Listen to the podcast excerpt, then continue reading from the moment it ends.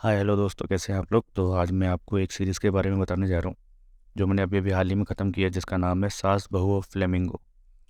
देखिए, जो कास्ट है वो डिम्पल कपाड़िया, दीपक डोबरियाल, नशुद्दीन शाह, राधिका मदान, ईशा तलवार, अंगिरा धर। इनको इसको जो डायरेक्ट किया है वो होमी अदजानिया ने किया है। देखिए, सास, बहू से जुड़ी हुई, अब तक आपने बहुत सारी सीरीज़ देखी होगी, कहानियाँ देखी होगी, लेकिन आज मैं जिसकी बात करने जा रहा हूँ, वो दूसरों से बहुत हटके सास, बहू फ्लेमिंगो नाम सुनने में जितना अच्छा लगता है ना, उसकी कहानी भी उतनी अच्छी है। तो डिज्नी हॉट स्टार पर है एक एक्शन क्राइम थ्रिलर सीरीज़ है, जिसमें एक सास ने अपने बनाए हुए साम्राज्य को, बेटे को नहीं, बल्कि बहू और बेटी को ज़िम्मेदारी संभाली है। ठीक है, इनके दोनों बेटे जो हैं वो बाहर है। ये सारी एक्शन रोमांच खूब सारे ड्रामे से भरपूर है। ठीक है, कहानी के बारे में आपको बता देता हूँ। तो कहानी सास बहू फ्लेमिंगो की है कि पाकिस्तान के बॉर्डर है एक रण पे, रण प्रदेश जो है। यहाँ रानीबा यानी कि डिम्पल कपाड़िया राज करती है। उन्होंने अपने हैंडीक्राफ्ट और ड्रग का साम्राज्य खड़ा किया हुआ है।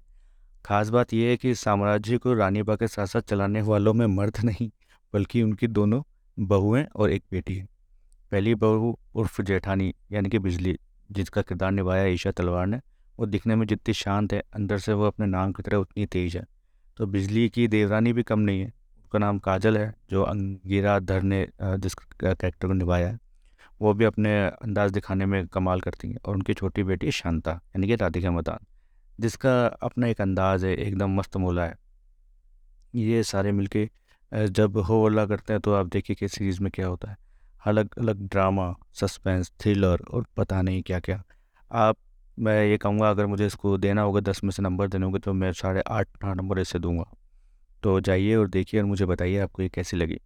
कहानी बहुत शानदार है, बहुत कसावट है कहानी में। आठ एपिसोड हैं, आठों एपिसोड आपको उठने में मजबूर कर देंगे। कुछ दृश्य ऐसे हैं कुछ गालियाँ हैं जो आप फैमिली के साथ बैठ के नहीं देख सकते तो अलग अलग देखिएगा, वो आपके लिए बेटर रहेगा। ओके? चलिए बाय बाय अभी मैं एक सीरीज़ और देख रहा हूँ, गर्मी तो वो कैसी लगती है वो उसका मैं रिव्यू करूँगा जल्दी। ओके? बाय बाय तब तक आप देखिए और मुझे बताइए आपको कैसी लगी।